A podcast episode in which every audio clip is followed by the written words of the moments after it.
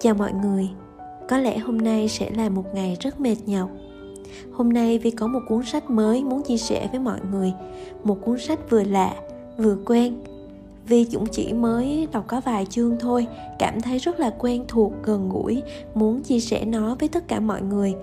Đây là một cuốn sách về ẩm thực, tuy nhiên không phải là một cuốn sách dạy nấu ăn, cũng có thể là dạy nấu ăn, tùy theo cách của mình nghĩ nhưng với vi đây là những câu chuyện rất là gần gũi thân thương mà bất cứ ai trong chúng ta đều có thể hoài niệm về nó.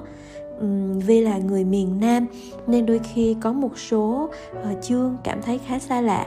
Tuy nhiên mình cũng đã từng xem qua trong phim ảnh nên cảm thấy khá là thích thú. Vi mong rằng sau một ngày mệt nhọc nếu như các bạn nghe thấy audio của vi và cảm thấy vui hạnh phúc thì đó cũng là niềm vui riêng của chính vi. Bây giờ Vi sẽ chia sẻ với các bạn một cuốn sách có tên là Bếp ấm nhà vui của tác giả Lê Duy Niệm được nhà xuất bản Thế giới phát hành. Lời giới thiệu Hơn 20 năm trước, tôi là người học trò nhỏ yêu thích những bài giảng văn sâu lắng của thầy. Đến 20 năm sau, tôi mới biết thầy mình còn có tài nấu ăn trong những dịp thầy trò họp mặt – những buổi ấy, thầy đã gần chạm mốc 60 năm cuộc đời, cặm cụi vào bếp, hào hứng bày vẽ, say mê xào nấu mấy món ruột cho tụi học trò cũ. Những đứa đã tới ngưỡng 40 đã nếm đủ vị đắng cay, ngọt bùi của cuộc sống. Tụi học trò được cái thương thầy và thích ăn nên món nào ra cũng sạch trơn, không biết bởi vì của không ngon, nhà nhiều con cũng hết, hay vì cái tình thầy trò nêm đậm đà trong mấy món ăn mà chúng tôi chưa bao giờ thấy ngán với những món thầy tự chế biến cho mình. Nói thật, thì tôi là người ngoại đạo trong nghệ thuật ẩm thực, được mỗi cái mê ăn thôi, nhất là mấy món quê chân chất, không cầu kỳ, không đòi hỏi nguyên liệu cao sang đã không ít lần được mon men đến các nhà hàng sáng choang, lộng lẫy, thơm tho. Nhưng mà tôi vẫn thèm đến ngất ngây những món bánh lá, bánh tằm khoai mì của má.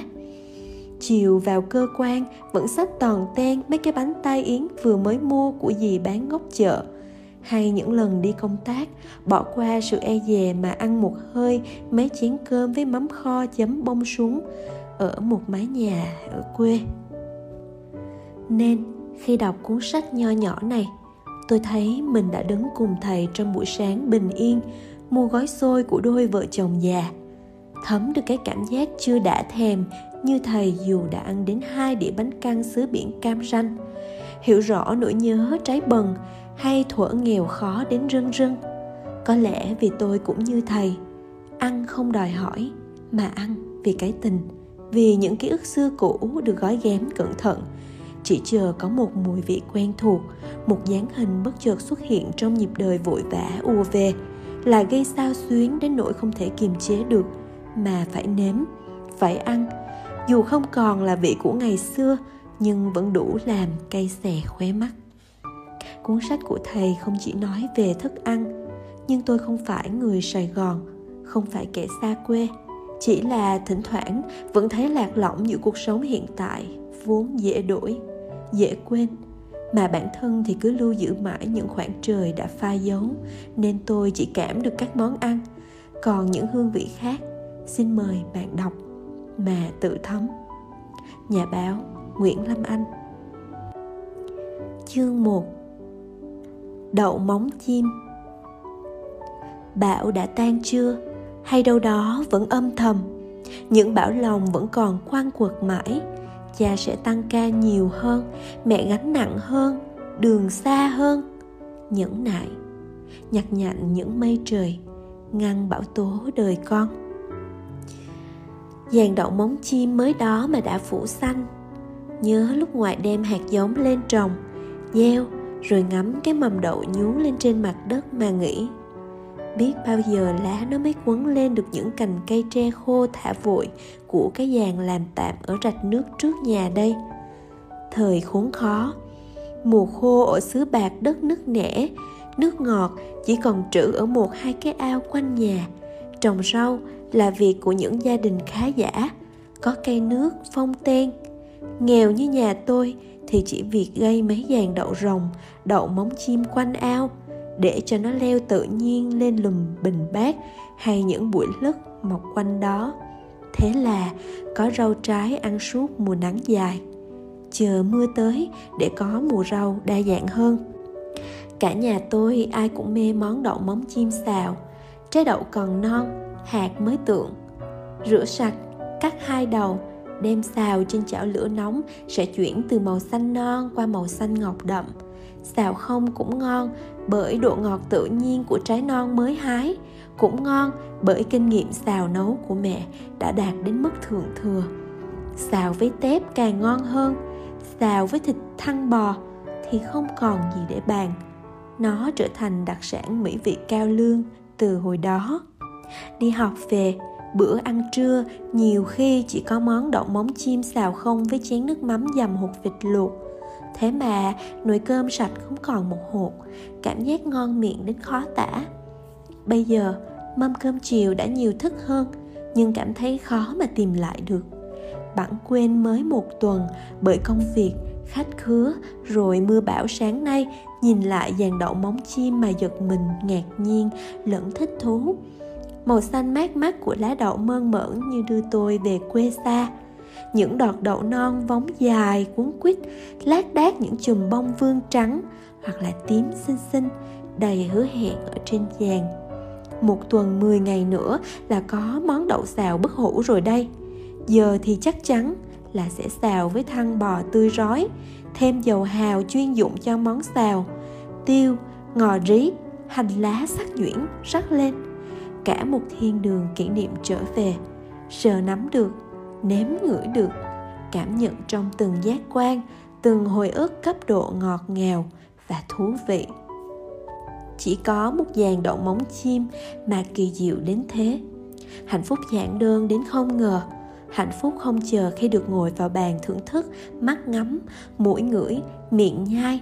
Mà hiện tại là màu xanh thân thương đó đã đầy cảm giác lân lân dễ chịu của hồn tôi lên tới tận trời cao rồi nếu bạn cảm thấy một lão già đang vẫy vẫy đôi tay dang rộng mặt ngay ra, nhắm lại, lão hít sâu như đang bay vào mây xanh. Đừng ngạc nhiên nhé, là tôi đó. Tôi đang bay vào ký ức của ngày nào của chính tôi, ký ức với dàn đậu móng chim xanh mướt. Chương 2 Cơm chiều một món thịt kho ba rọi. Chiều là về mái nhà mình cuối xóm. Nhóm bếp lửa hồng hơ lại đôi tay, Là tựa bờ vai nhau cho ngọn gió đùa làn tóc bạc lắc lay, Là hít thật sâu hương đồng mùa lúa chín. Mẹ có việc phải ra ngoài, Kho sẵn nồi thịt, Bảo cha con chiều nay ăn cơm một món, có gì ngày mai mẹ bù cho cái thực đơn hoành tráng hơn. Chiều chuyển mưa, rồi mưa trắng trời ba lo không biết mẹ đã đến nơi chưa? Ba sợ mẹ bị ướt, lạnh, tội nghiệp mẹ. Thịt kho đang sôi trên bếp, mùi thơm, tỏa ấm cả nhà. Ba nói là thịt mẹ kho ngon không có đối thủ. Không phải ba nịnh đâu, mà có lẽ ai ăn rồi cũng sẽ nói như vậy. Dù thịt kho nước dừa là món quen thuộc, dù không ít người kho cũng ngon. Bởi vì ba rọi mẹ mua lúc nào cũng tươi thịt liền nạc với ba chỉ, mỡ trắng trắng hồng hồng, xen kẽ với tỷ lệ hợp lý nhất. Mẹ nói, thịt không ngon thì có tài giỏi gì cũng khó kho cho ngon. Bởi vì ăn thịt mẹ kho hoài, đâm ra nghiền. Nghiền, cho nên mới chịu khó để ý công thức kho thịt của mẹ, sở thức truyền. Thịt cắt từng miếng vừa ăn, không quá to, cũng không quá nhỏ, rửa sạch bằng nước muối vài lần trụng sơ bằng nước sôi vài phút cho săn lại, vớt ra rửa lại bằng nước lạnh, ướp thịt bằng nước mắm ngon cùng với tỏi, hành, ớt, băm nhuyễn, một ít muối và vài muỗng đường. Phi tỏi và hành băm cho thơm lên, cho nước dừa tươi vào, dừa hơi cứng cậy thì nước mới ngọt tự nhiên nha. Tùy lượng nước dừa mà cho thêm, cho vừa lượng thịt và nhớ trừ hao vì thời gian kho khá lâu, nước thịt sẽ cạn xuống nêm nồi nước bằng nước mắm ngon cùng với bột nêm và đường cát. Thả vào, một củ tỏi đã nướng sơ được rửa sạch. Nước sôi, gắp từng miếng thịt bỏ vào son, bỏ phần nước ướp, đã ướp thịt, lửa liêu riêu. Nếu nắp son có lỗ thoát hơi thì tốt, bằng không thì cắt một tờ giấy tập trắng vừa bằng miệng son, bỏ lên nồi thịt. Phần thịt sẽ mau mềm, bởi năng lượng không bị thoát nhiều ra ngoài thịt gần mềm, gấp nhẹ qua một cái nồi khác, lọc lại nước kho để loại các bã gia vị đã nêm. Nước thịt sẽ vàng trong nhưng vẫn thơm mùi đặc trưng, rất đẹp. Tiếp tục, cho lửa liu riu đến khi thịt thật là mềm, rụt mà không rã. Nhớ vậy mà không biết có đúng chính xác công thức kho thịt của mẹ không? Thôi, thì mọi người cứ chịu khó tham khảo, rồi sáng tạo thêm theo tài năng của mình nhé chiều nay mưa, cơm nóng dưa cải mẹ ướp tỏi ớt đường trong tủ lạnh. Thịt ruột mềm vừa ăn cũng đã được hâm nóng. Ba cho con ngồi ngắm mưa nhớ mẹ mà ăn hết nồi cơm lúc nào không hay. Cơm một món mà ngon không thể tả. Thịt kho ơi hỡi thịt kho, ngon chi mà ngon lạ, để cho người ta nhớ hoài. Chương 3 cơm tấm sườn bì trả cho đời hơn thua khôn dại. Trả thời gian tóc bạc da mồi. Ta trở về những trưa trèo cây hái trái, trốn ngủ đầu trần gian nắng rong chơi. Thanh thản, ta về cùng thơ ấu mà thôi. Quãng đời mà ta cứ dồn vào góc khuất, ta đạp xe an nhiên vào cõi thật. Sống ngoài xa từng lớp vỗ êm êm. Tôi và hắn một cậu học trò của tôi có cùng ngày sinh. Năm nào đến ngày cũng chúc qua chúc lại. Lời ngon tiếng ngọt, cứ bắn tới, bắn lui. Mắt cười mà cũng thấy mắt mệt. Dù thằng kia hơn thằng nọ có 22 tuổi chứ nhiêu, năm nay hắn hẹn tới nhà, hai thầy trò đi ăn điểm tâm mừng sinh nhật. Ừ cũng có chi khác chút chứ không kể cái khác tất nhiên là người nào cũng già hơn năm ngoái một xíu. Nhưng mà một xíu thôi à nha. Hắn nghiêm túc trong cư xử, trong cách ăn mặc tác phong, trong lời ăn, tiếng nói. Tụi tôi chơi với nhau cũng gần 10 năm, chứ đâu có ít. Hắn là một trong số ít khiến tôi an tâm khi làm bạn. Năm nay hắn tốt nghiệp đại học hồi bắt đầu đi làm, mối quan hệ có vẻ chặt chẽ hơn và bền vững hơn. Nãy giờ lan man, chẳng màng chi đến cái chủ đề cơm tấm đang đợi. Ừ thì tại vì hắn chọn cơm tấm cho nên tôi chiều, chứ với một kẻ tối ngày ăn cơm như tôi ra quán lại ăn cơm, thì phí quá một lần đi.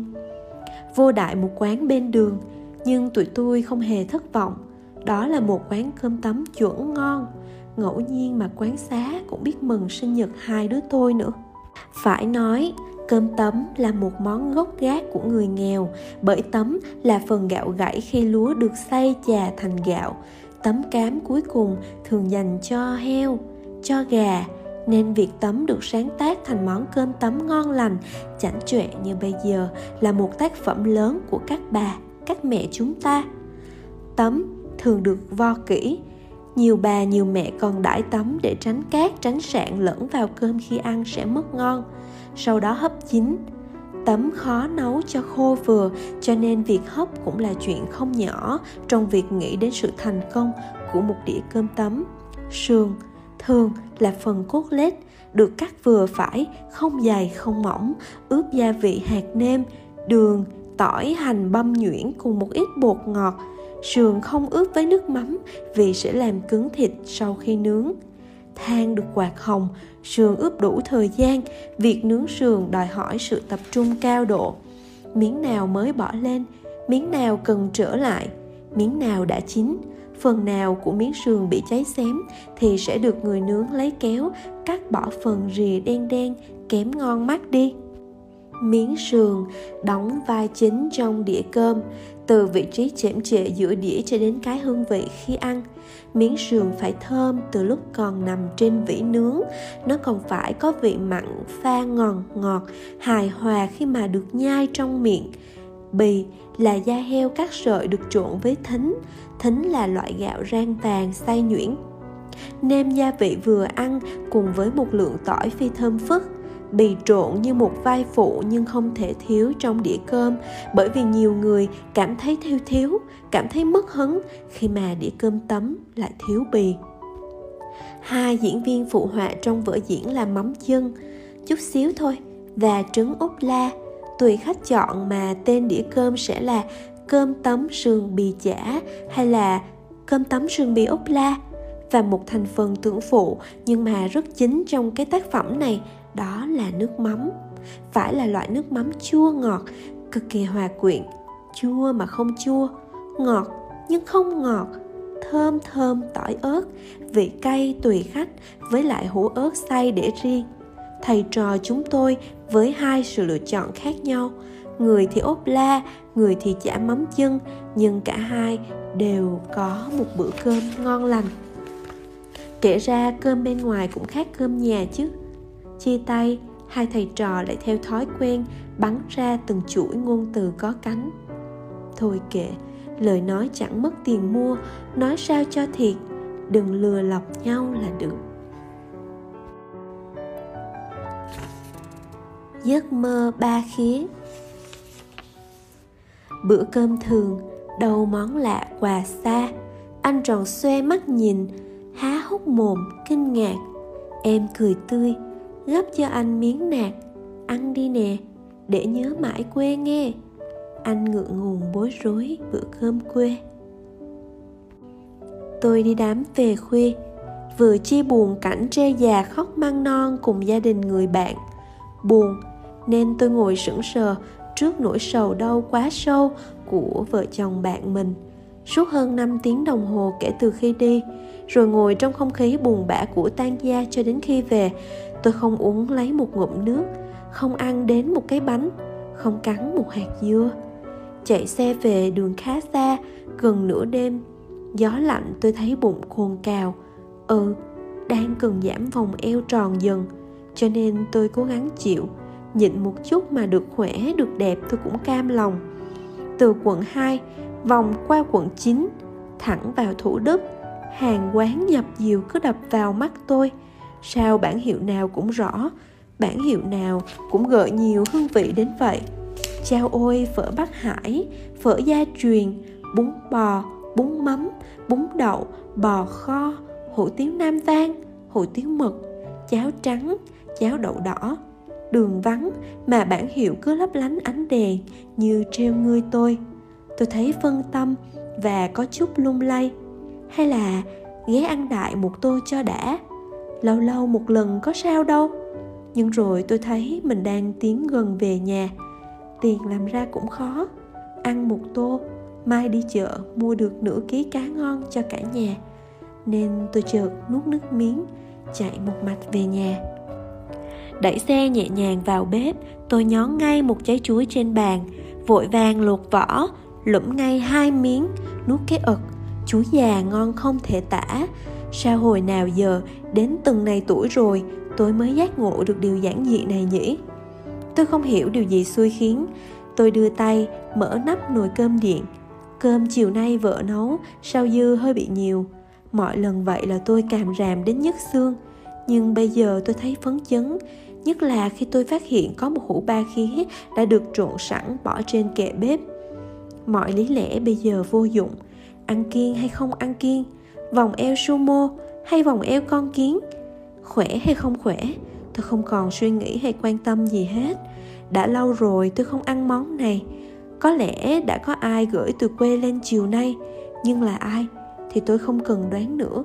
Khi mùi ba khía rạch gốc muối khéo được xé kỹ lưỡng từng ngoe, từng càng trộn chanh đường tỏi ớt đang bốc lên nồng nàn như tình yêu vừa đội chín từ cái hũ thần kỳ quyến rũ kia một tô cơm nguội đầy, một đũa ba khía không thể nào nhiều hơn. Tôi vào đại tiệc đêm khuya. Tôi nhai rau ráu từng cọng ba khía mặn mặn gòn giòn. Hương vị cuộc đời đang lên ngôi trên đầu lưỡi. Chao ôi, mặn ngọt, chua cay, thơm thơm thum thủm.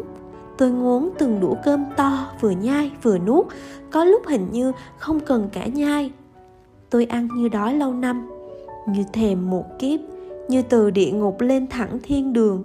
Ba khí ơi, ba khí ơi, nồi cơm không còn lấy một hột, hũ ba khía ăn hết phần ba. Tôi ngồi, thở phì phò trong nỗi mê man sung sướng, đồng hồ chỉ hơn một giờ sáng. Tôi thấy cặp mắt bắt đầu nặng ríu lại. Thôi, để lại đống vỏ ba khía với tôi đĩa bẩn trên bàn, mai vợ tôi sẽ hát vọng cổ đầu ngày cho lão nghe. Thì đã sao? Kệ giấc mơ đêm nay đã có cảnh sông nước lớn ba khí hội đang bám đầy những trang nước dày ken. Tôi thấy mình thời trai trẻ đang lội lủm bẩm với cây đuốc trên tay. Tay kia đeo găng để hốt ba khí, quăng vào cái giỏ tre to đeo xéo bên mình. Vợ lão đang ngồi chùm hổm trên ghe chờ lão đưa giỏ để đổ ba khí vào khạp muối. Không ai nói gì trong đêm chỉ có tiếng gió tiếng nước và tiếng lạo xạo của ba khí bò lên thau. Mà sao tôi thấy lòng vui khó tả? Mà sao tôi thấy vợ tôi đẹp không bút nào mà vẽ được? Ngã mình xuống giường, tôi ngủ mê man. Giấc mơ tôi đoán trước không kịp về, chỉ có mùi vị ba khía là còn động cả trong giấc ngủ. Vợ tôi ngạc nhiên, khi quay sang thấy tôi vừa ngủ, vừa liếm mép, rồi chẹp chẹp cái miệng thấy ghê chắc lúc đó, vợ tôi muốn biết tôi đang thèm gì để mai nấu cho mà ăn. Bún bì. Món bình dân không ai bán. Nhà em mắm bay đầy ra ngõ. Mọi người đi qua, nói chi thơm quá hà. Chiều nay hỏng cơm để mà ăn, nên em đành ra ăn bún má nấu từ hồi trưa. Một tô cơm với dăm con tôm luộc, một đùm bì thơm trộn với thịt heo chiên, mắm kia mẹ nấu với nước dừa. Nên giờ này em hút thấy ngọt liệm anh ơi. Hôm qua, vợ nấu cho ăn điểm tâm với món bún bì. Tôi và trí post ăn mê mẩn. Lâu quá, tôi không được ăn món này. Nhóc trí thì mới thử lần đầu. Tôi hỏi, ăn được không nhỏ? Boss vừa nhồm nhòm nhai, vừa đưa ngón tay cái ra. Ngon. Bì trộn nhà làm mới dám ăn. Vì như trí boss nói là mẹ dặn ra đường có ăn gì thì ăn, tuyệt đối không được ăn bì. Nghe thì có vẻ nghiêm trọng, nhưng mà nó thực sự nghiêm trọng, vì nếu bì làm ẩu thì có lẽ vừa bẩn, vừa dở, lại có mùi ghê ghê. Bì trộn gồm da heo luộc thái sợi. Ngày xưa bì được thái thủ công ở nhà. Da heo rẻ, mua cả cái lô một rổ lớn có mười mấy ngàn.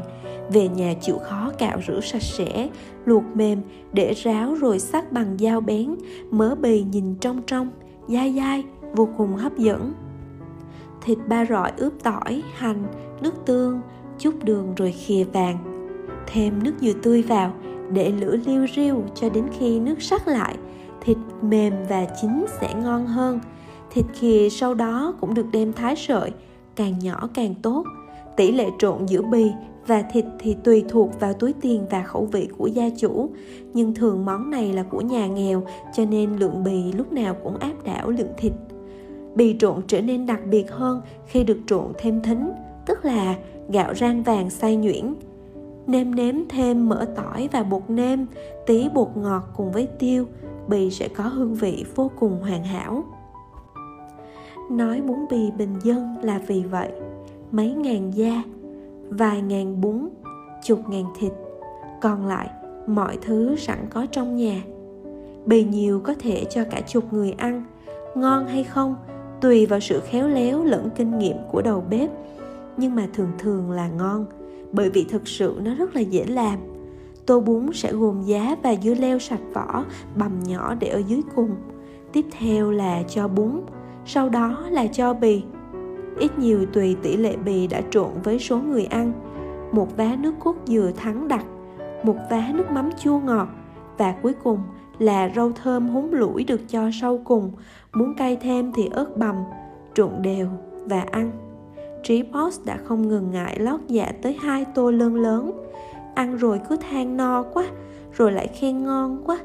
Suýt xoa là, con ăn lần đầu thật ấn tượng cho nên rất là khó quên đó ạ. À bánh tằm bì, có quán bán. Bánh mì, có xe bán. Nhưng mà tôi không tìm được nơi nào có bán bún bì. Có lẽ người bán nghĩ đó là món đơn giản quá, không thu hút người ăn cho nên không bán chăng?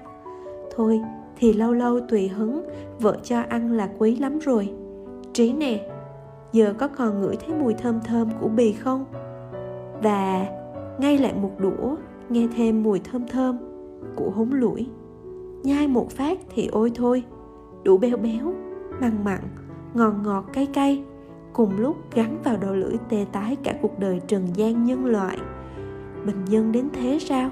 Bún bì ơi! Ăn cá kèo, nghèo ba năm. Anh có về miền tây với em không? Từng con kênh thẳng dài, tít tắp người quê em hiền hòa như đất hoa quê mình như con gái chẳng điểm trang. Anh có về xin anh nhớ mang, một tấm lòng thiệt thà chân thật. Anh đừng hỏi vì sao bà con cười tít mắt khi chào anh, dù chỉ mới lần đầu. Sông nước cuối trời ân sủng cho sóc trăng, bạc liêu, cà mau, con cá kèo. Loại cá với quá nhiều ưu điểm để mà được yêu thích, được quảng bá và được nâng lên thành đặc sản vùng miền. Cá kèo thuộc dạng con bóng tuy có vảy nhưng mà da trơn, nhớt, thân dài, xương nhỏ. Thịt cá chạy suốt từ đầu đến đuôi. Thịt nhiều lại lành, lại ngọt, bụng cá sạch đến ngạc nhiên. Gan to, béo ngậy, mật đắng đặc trưng đã thành vị đặc biệt cho thực khách biết ăn cá kèo nên mê và nghiền nó có giai thoại về một anh đến chơi nhà người yêu. Cha cô nàng chấm anh hoàn hảo về mọi mặt, cho nên bày rượu ra, nhậu với con rể tương lai.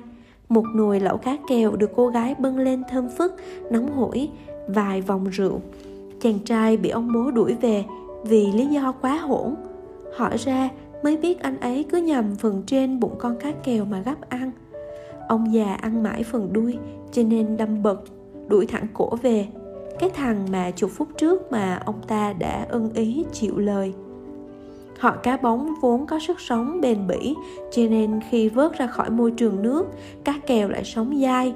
Cho nên việc chuyên chở đến nơi xa cũng thuận tiện để bà con được ăn cá kèo tươi sống. Thằng bạn tôi, nhà có láng gần biển. Tết hắn luôn ra đó canh chừng cho ba má về nhà. Tết xong là thấy hắn múc míp. Hắn nói, tao ra láng ăn cá kèo suốt mà kệ ai nói đầu năm mà ăn cá kèo là nghèo cho tới 3 năm. Hắn cười hề hề nhấn mạnh. Tao ăn hoài, Mà sao cũng có ngán mày ơi. Dễ gì mà ngán, Dù cá kèo có được chế biến một cách đơn giản nhất Là nước sôi, Nêm nếm vừa ăn với đường, Nước mắm, Ít bột ngọt, Pha vào nửa chén giấm. Thả cá vào, Ngắt vào vài lá ngò gai, Vài lát ớt Phi mỡ tỏi xèo xèo mà đổ vào. Đố ai ăn dưới ba chén cơm? Thực tế là việc chế biến cá kèo lại quá phong phú. Vì cá kèo làm gì cũng ngon Nấu gì ăn cũng đã.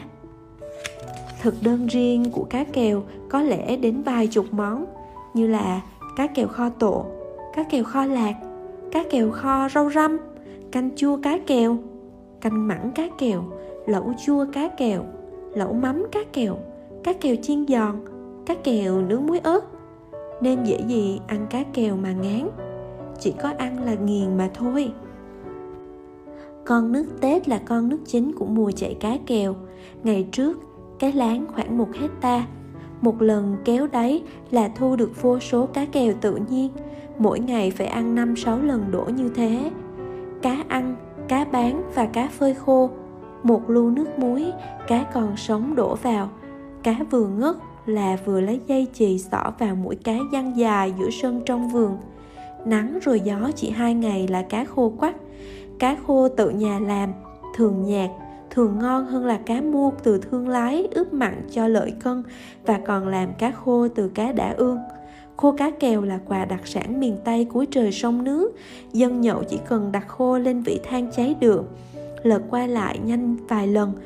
Lấy cán chày đập ở sóng lân là con khô trở nên tơi xốp lại dai ngon chấm ngập vào chén nước mắm me chua chua cay cay còn rượu đế thì cứ vào đến lúc nào say mềm không biết Mâm cơm chuẩn gốc miền Tây mùa cá kèo thường giản dị hai món là canh chua và cá kho, tất nhiên là với cá kèo rồi. Không là người miền Tây, nhưng nói thật, tôi chấm đây là một bữa cơm thuần Việt, đúng chuẩn, ngon, bổ và khó quên nhất. Mùa khô nên xà lách rau thơm cũng rất là ngon, chấm kèm với nước cá càng tăng độ hấp dẫn của bữa cơm hơn. Cá kèo không quá đắt cho nên ai cũng có thể ăn. Bữa cơm bình thường với cá kèo bao giờ cũng phải nấu cơm nhiều hơn một chút. Cá kèo lại có thể nằm trên bàn tiệc đại khách. Độ sang trọng quyến rũ của nó vẫn cao ngất trời. Một nồi lẩu ở giữa với cá kho và rau đủ loại. Cá kèo chiên giòn với mấy chén mắm me đặt xung quanh. Cá kèo chiên chấm muối ớt xanh cũng được, hay là hỗn hợp tương ớt với sốt mayonnaise cũng rất ngon. Cá kèo nướng muối ớt thì tất nhiên là phải chấm muối ớt, giả tay. Muối tiêu chanh cũng hợp. Một nồi cơm, vài ký bún. Khách lạ, có ngồi ăn thì cũng quên cả khách khí xã giao. Ăn cá kèo là quên thôi, nhậu cá kèo thì nhậu quên mất đường về nên là nghèo cũng phải. Mà nghèo thì mấy năm cũng kệ. À mà quên, vợ tôi có món cá kèo nấu giấm với gừng non, cực kỳ ấn tượng, nhất là khi ngoài trời đang mưa hay là trong người đang mệt. Ai muốn thưởng thức, xin cứ tự nhiên ghé nhà tôi nghe.